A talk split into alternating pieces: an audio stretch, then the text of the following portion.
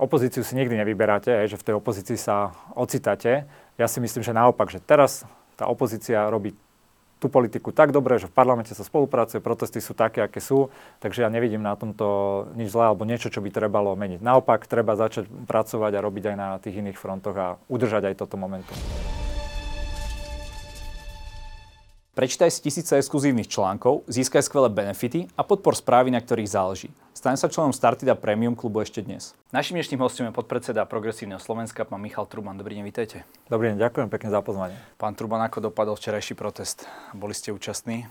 Bol som na ňom, znova tam bolo oveľa viac ľudí ako na tom prvom, čo už Koľko? na tom prvom Lebo bolo to sa, pýta, to sa pýtajú viacerí. Viete čo, boli to tisícky, jedno, že či niekto napočíta 15, 14, 13, že o to vôbec nejde. To sa bavíme, že tak, že 10 tisíc plus?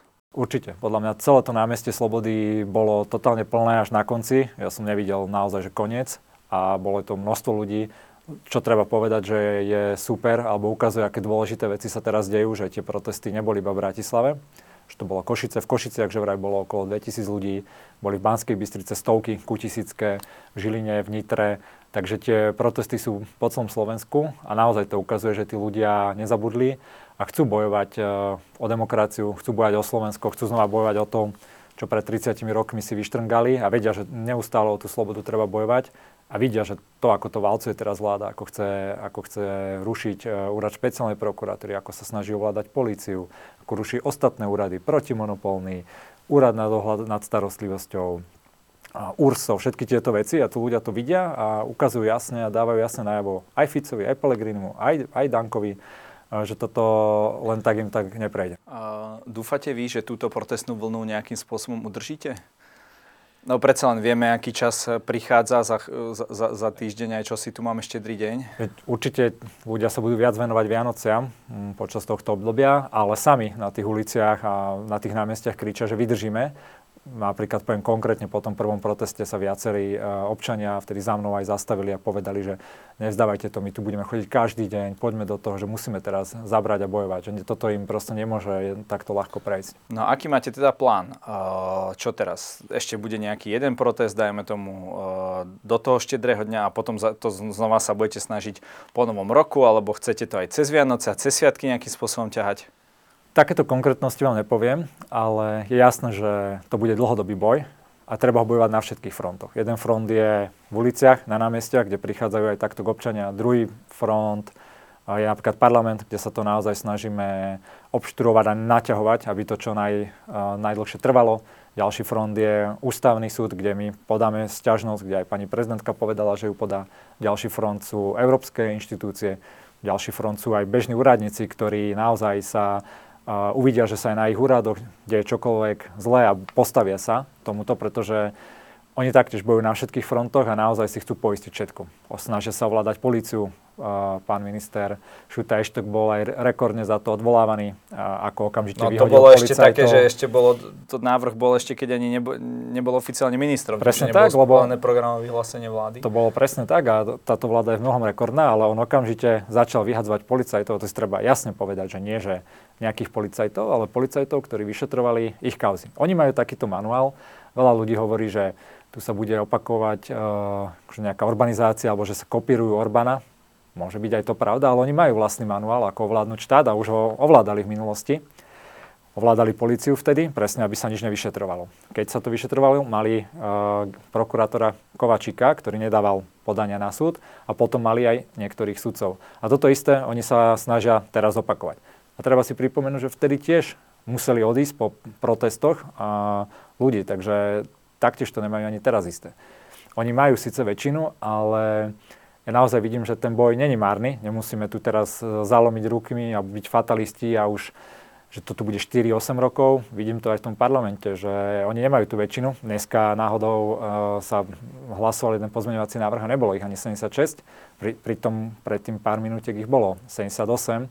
Každú chvíľu je to číslo iba o jeden, o dva hlas. Na výboroch, napríklad ja som členom hospodárskeho výboru, tam nemali väčšinu. Nemali väčšinu na finančnom výbore a podobne. Takže sú to také detaily technické, ale vidno, že to tu není nejaká veľká väčšina a, im nemôže proste takéto valcovanie právneho štátu prejsť.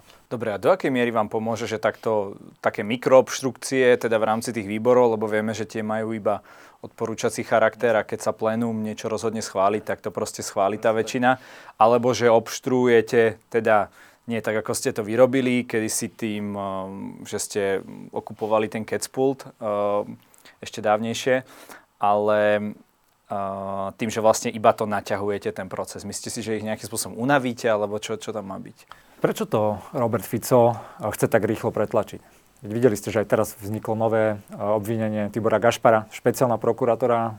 Prokuratúra normálne funguje, tí, tí prokurátori tam pracujú každý deň, môže prísť nejaké obvinenie, tie spisy sa posúvajú, čiže tu ide naozaj súboj aj, aj o každý deň, oni to vedia. Preto uh, Fico to chce tak strašne rýchlo Čiže každý, a, záleží tu teraz na každom dni, to je to, čo vy hovoríte? Určite aj to. A bolo to napríklad aj vidno, že oni sú nie z toho šťastní. Dneska bol premiér na Európskom výbore a, pretože išiel do Bruselu a bol tam normálne, že vytočený. Hej. Bol nervózny, ne, nedokázal odpovedať na žiadnu otázku, začal tam niečo rozprávať o vlasti zrade, znova o Sorošovi a podobne, a sa vytočil a odišiel s krvavými červenými očami. Čiže to nie je tak, že terajšia vláda si teraz, á, že aká je tu slabá opozícia, ale reálne cítia ten tlak. Čiže je to Fico je podľa vás nervózny, alebo ako by ste určite, áno, určite. nazvali tú jeho polohu momentálne? Ako, určite, takto by som povedal, že ak je z niečo nervózny, tak určite aj z opozície, ktorá naozaj teraz celkom dobre a kvalitne pracuje a využíva všetky prostriedky, ale hlavne je nervózny z ľudí a z tých plných ulic.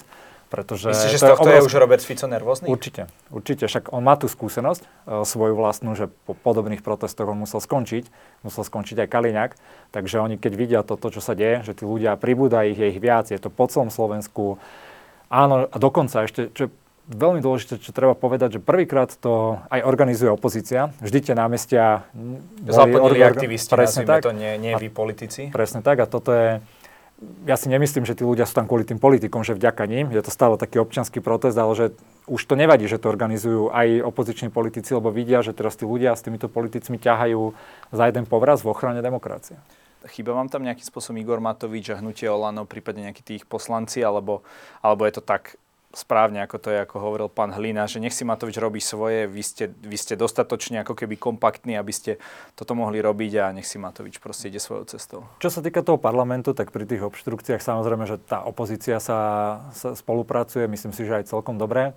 Čo sa týka tých protestov, však sám Igor Matovič si začal, nikomu nič nepovedal, začal si taký ten svoj protest. Eh, Čiže Igor Matovič bol ten, ktorý nespolupracoval s vášho pohľadu. Aj, a vidíte, že tie protesty samé o sebe, že tam chodí obrovské množstvo ľudí. Organizuje to síce Progresívne Slovensko, SAS a KDH, ale vystupujú tam aj ľudia z občianskej spoločnosti. Bol tam eh, na tomto poslednom proteste pán eh, bývalý arcibiskup Bezák, bola tam pani Vašariová. Čiže nie je to iba, tí ľudia tam nechodia kvôli tomu, že sú tam naši politici vyjadrujú proste svoj, e, svoj nejaký postoj proti tomu, čo sa deje a ja si myslím, že aj z tých výsledkov, toho, koľko tam je ľudí, tak mm, veľa ľuďom tam ten Igor nech, nechýba, aby to práve neuniesol do nejakého iného smeru.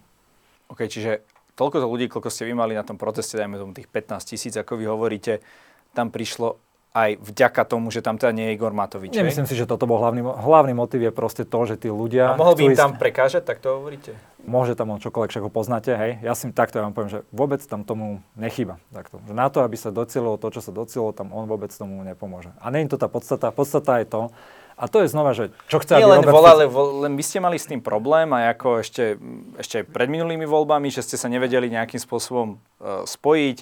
Stále to bolo, že ten bol s tým, ten bol s tým, že nikdy nebola tá opozícia úplne kompaktná. Tak či toto opäť neukazuje na tento nešvar? Poviem vám, viete, že opozíciu si nikdy nevyberáte, že v tej opozícii sa ocitáte. Ja si myslím, že naopak, že teraz tá opozícia robí tú politiku tak dobre, že v parlamente sa spolupracuje, protesty sú také, aké sú, takže ja nevidím na tomto nič zlé alebo niečo, čo by trebalo meniť. Naopak, treba začať pracovať a robiť aj na tých iných frontoch a udržať aj toto momentum. Dobre, vy ste spomínali ešte kroky e, ministra vnútra Mantúša Šutaja Eštoka, ktorý teda postavil obvinených policajtov mimo služby. A nielen teda najmä teda tých obvinených policajtov, ktorí teda e, sú elitnými vyšetrovateľmi e, proti korup- akčnej jednotky, alebo neviem ako to nazvať. Uh, nie to, nemal by to, toto ale byť štandard, že predsa obvinený policajt by nemal ďalej robiť svoju prácu, tak ako obvinený politik by možno nemal uh, byť uh, vo svojej funkcii? Čo na tom zlé? celé to ich obvinenie potom aj súd napadol, hej, že to bolo v rámci tej, tej vojny no stále to nie je rozhodnuté. Ale, pozrite, že ako nezobrali ja sú to... do väzby, krajský súd povedal, že nie je o, teda dôvod ani na, a, ani na takéto trestné stíhania. Každopádne stále sú nejakým spôsobom obvinení, vyšetrovaní. Tak... Myslím, že aj súdy teraz povedali, že to rozhodnutie nemalo byť a vrátili ich naspäť do práce, že to súdy rozhodli. Čo je pointa? Ja som to aj v tej rozprave, keď sa odvolával pán minister Šutajštok, ja som mu to priamo, priamo tam povedal, že jasné, že oni sa obhajujú rôznymi mm, spletitými právnickými kľúčkami, začnú sa tam vyťahovať všelijaké príhody, prípady, ale proste pointa celá jasná, že je jednoduchá. A tí ľudia na námestiach to vidia, že tam není o ničom inom, že príde nový minister, ktorý okamžite v prvoch dní odvolá policajtov, ktorí vyšetrujú ich kauzy. Hej. A to je celé. Nemusíme sa tu točiť, vymýšľať, že proste niekedy je svet taký jednoduchý a netreba sa nechať eh, zmiasť rôznymi týmito ľuďmi, ktorí vedia naozaj že veľmi dobre klamať a vymýšľať si. Proste svet je takýto jednoduchý a oni to robia iba len preto, aby neskončili base. Preto čistia policajtov, preto rušia špeciálnu prokuratúru. Aj to oni vám budú rozprávať také bláboli o ochrane ľudských práv a všetko toto vyťahovať žilinku, že on im to odobril alebo neodobril. Pritom na druhej strane množstvo, množstvo aj iných inštitúcií. Napríklad tá rada prokurátorov povedala, že to je zlá reforma. Ja tu mám aj citáty, keby ste chceli, môžem ich potom prečítať, že čo konkrétne oni povedali. Európska komisia povedala, že to je veľký problém takto, ktorý rýchlo robiť, neodporúča to.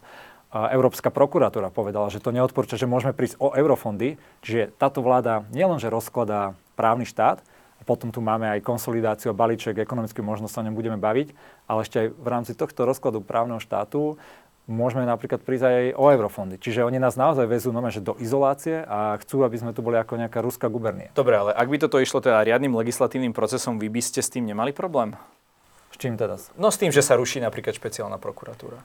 No, no riadnym by legislatívnym bola, procesom. Určite by bola obrovská debata a ja si myslím, že keby to bol riadny legislatívny proces, samozrejme, že by sme s tým mali však tá uh, špeciálna... My nemáme problém s tým, že to... Je, či vám vadí to skrátené legislatívne konanie alebo ten samotný fakt? Samotný fakt aj obidve veci, hej, že to spolu súvisí. Nemá sa to robiť a vlastne to špeciálna prokuratúra to dobre funguje. Dobre, ale je to nejaký štandard v rámci, teda nie je to úplne bežné v európskych štátoch, že že majú aj nejakú špeciálnu prokuratúru, nie?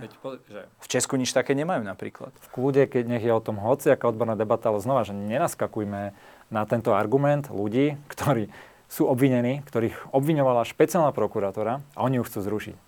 Takže ľudí, no, tak oni kontro... hovoria, že to bolo účelové, že tu máte nejakých 30 uh, e, rozhodnutí ústavného súdu, Ale... uh, ktorý po, uh, skonštatoval porušovanie ľudských práv, aj keď to nie je samozrejme všetko ohľadom prokuratúry, je tam v tom aj najvyšší súd a tak ďalej.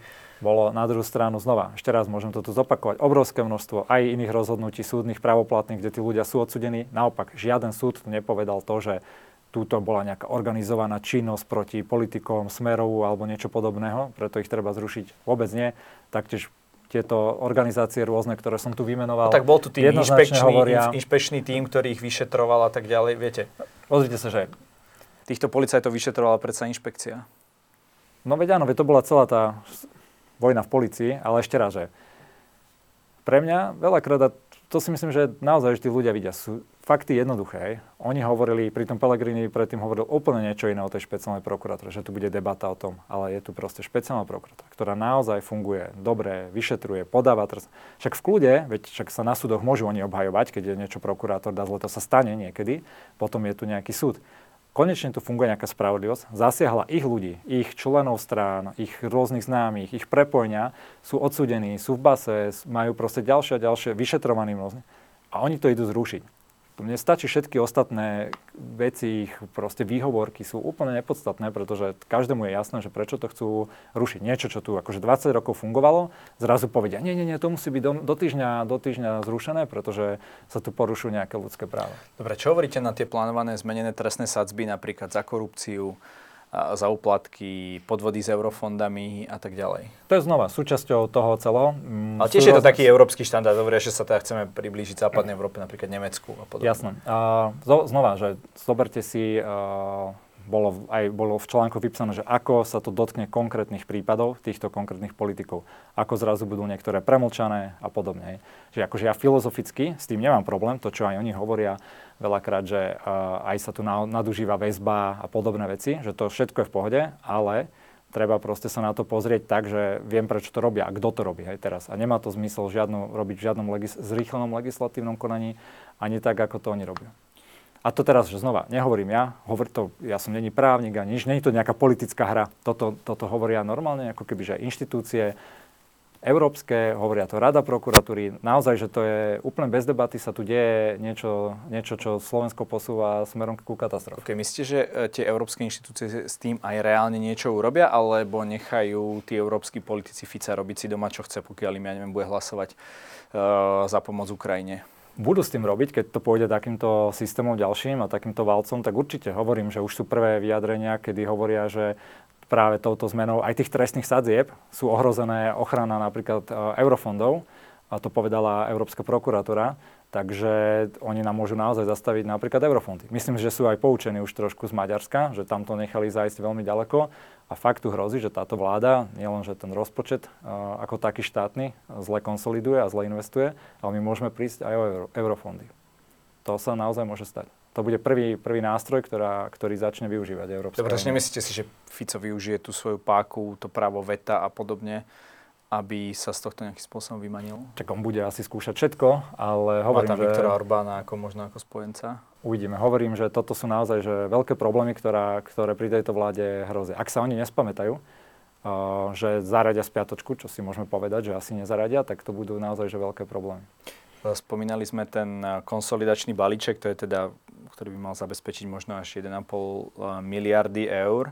Eh, nemyslíte si, že v dnešnej dobe je naozaj na mieste možno brať eh, peniaze tam, kde sú, ako to oni hovoria, aby sme mohli látať možno, že problémy tých sociálne slabších obyvateľov? Keby sme látali problémy sociálnych slabších obyvateľov, by bolo super, ale oni to robia plošne. Oni hypotéky platia ľuďom, ktoré na ne peniaze aj majú, energii, do, energie dotujú aj ľuďom, ktoré na ne majú. Uh, takisto dôchodky dávajú ľuďom, ktorí naozaj že majú, možno by sa tie peniaze zišli úplne niekde inde. Takže to, čo oni robia, oni investujú a beria, vôbec nešetria nikde, v celom tom rozpočte, v tom konsolidovanom balíku, vôbec nikde neinvestujú, iba prejedajú všetko, čo majú a prejedajú budúcnosť. Budúcnosť budúcich dôchodcov berú, dávajú to teraz. Berú ľuďom produktívnym, berú ľuďom zamestnancom zo zdravotných odvodov, míňajú to na ich predvolebné sluby, a ktoré sú naozaj že nezmyselné boli vtedy a teraz ich treba posplňať, lebo ide prezidentská kampaň a Peter Pellegrini potrebuje ukázať svojim voličom, že posplňal o, tie sluby, ktoré im populisticky sluboval. A kvôli tomu budeme, dôchodky, napríklad to, hypotéky a podobne. To sú všetko veci, ktoré ten balíček sa, volá konsolidačný. Najmä, podľa vás uh, kvôli Petrovi Pellegrinimu, že on si teda dupol, keď išiel do koalície a povedal, že dobre, ale uh, keďže on možno premýšľa nad kandidatúrou, tak chce mať tieto veci schválené, inak hlas bude robiť problémy. Však to sami povedali na tlačovke, že zatriasli ministrom eh, financií a vypadlo z neho za, za pár ďalších 100 miliónov a to je čisto Či k tomu. 400 alebo No áno, presne tak. Čiže o tom, o tom znova, nie, nie je to pochyb. Problém je toho, že naozaj, že oni týmto rozpočtom, takýmto negatívnym, zlým, znova zadlžujú našu budúcnosť. Uh, už aj prvé agentúry nám dali horšie ratingy, budeme si požičiavať za oveľa viac peňazí, tým pádom ešte aj dlh nám bude stále stúpať.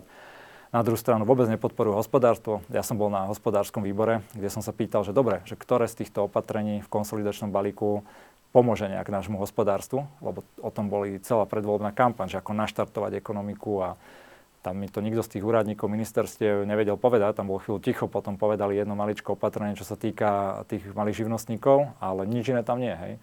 Čiže oni normálne, že dusia našu krajinu, a míňajú to na, na, pre ľudí, ktorí to naozaj vo veľkej miere nepotrebujú. No a vy budete dávať im aj nejaký protinávrh, čo sa týka týchto konsolidačných opatrení, lebo viete, ľahké kritizovať, uh, že niekto tam niekde berie, keď chce udržať, dajme tomu, nejaký sociálny štandard, ale aké by bolo teda vaše riešenie? Určite. My napríklad aj na ďalšiu schôdzu pripravujeme návrhy zákonov, uh, ktoré by mohli pomôcť aj podnikateľskému prostrediu a ekonomickému rastu. To sú normálne že aj opozičné uh, návrhy, ktoré, ktoré fakt, že pripravujeme.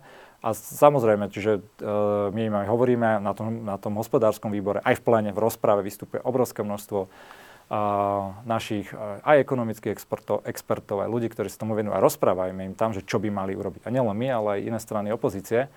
Oni to samozrejme nebudú počúvať.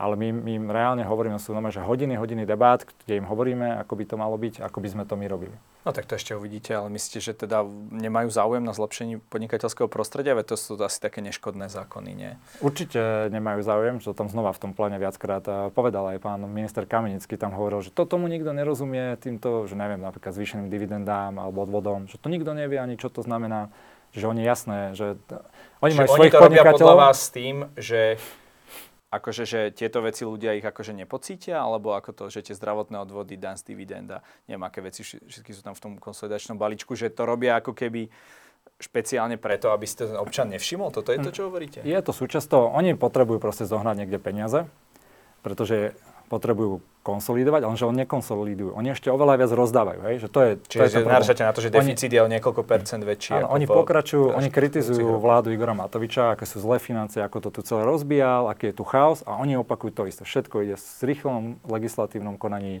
Ešte pokračujú vo všetkých tých aj nesystematických opatreniach, ktoré rozbijajú tie financie a kde na to berú a čo škrtia, je vlastne naša ekonomika. To treba robiť presne opačne. My by sme to robili tak, že tie náklady treba adresovať uh, naozaj že adresne, presne ľuďom, ktorí to potrebujú a tí, čo, ako hovoríme, si vyhrievajú bazén a podobne, oni nepotrebujú ďalších 100 eur mesačne no, ale, navyše. Ale a zároveň, zároveň normálne pomáhať podporovať uh, podnikateľské prostredie napríklad lepším odpisovaním, napríklad je tam taká vec viacero, viacero ako keby, že. Jedna z nich je taká, že vy keď, čo ja viem, investujete do zahraničných akcií, tak po roku neplatíte dane. Ale keď máte investície v slovenských firmách, tak keď ste fyzická osoba predávate to, tak platíte oveľa väčšiu daň. Hej.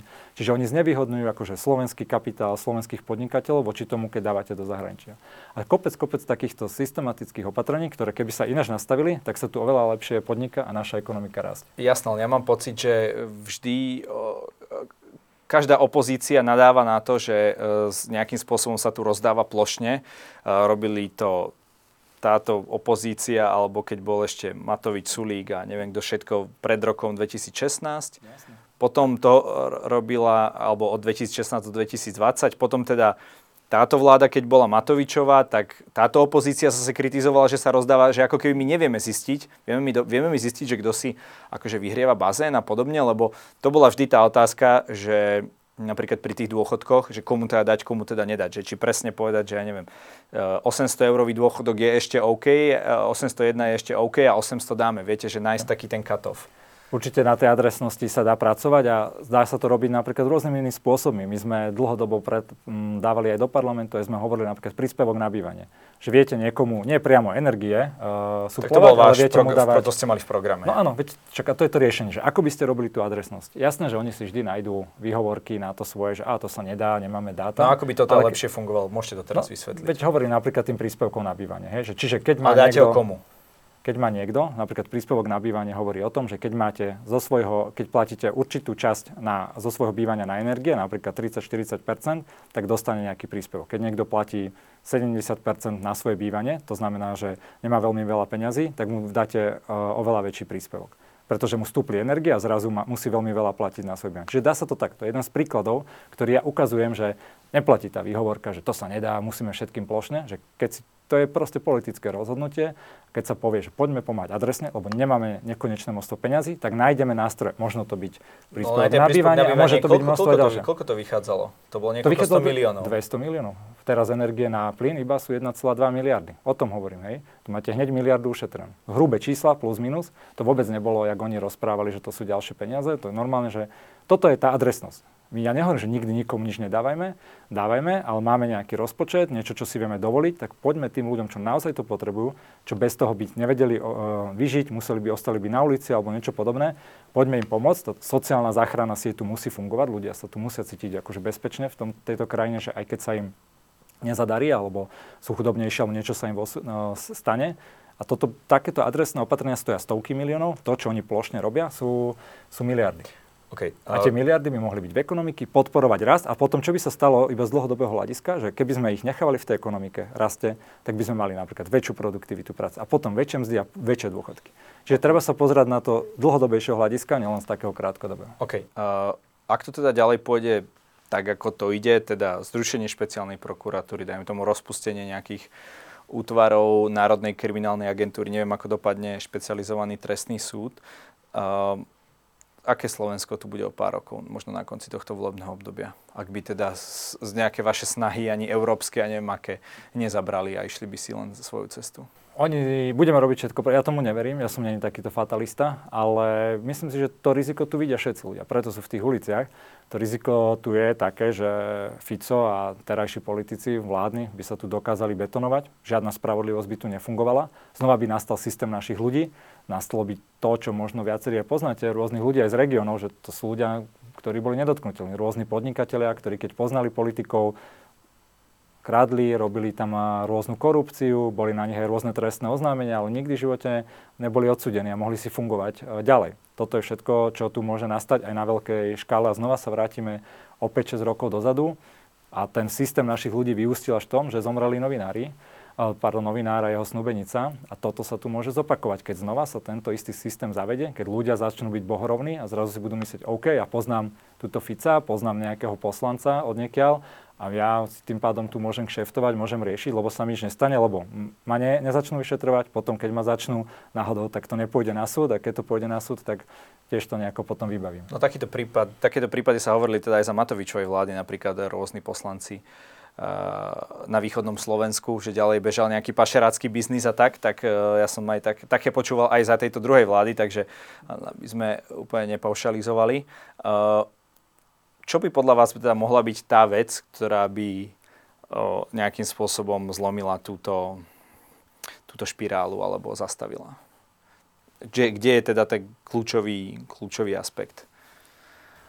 Nie je to o jednom nejakom bode. Ja si myslím, že to je o tej vytrvalosti, o tom, že o tej vytrvalosti toho boja na viacerých frontoch. Či tí ľudia vydržia v uliciach uh, aj, po, aj po sviatkoch, či my ako opozícia, my budeme všetko preto robiť, vydržíme, budeme tam deň a noc uh, pracovať na tom, aby im to čo najťažšie pre, prechádzalo a zároveň sa nenecháme sami nejako rozbiť nejakými ich pokusmi tým, že budeme potom uh, využívať aj všetky ostatné prostriedky na ústavný súd uh, v rámci Európskej únie.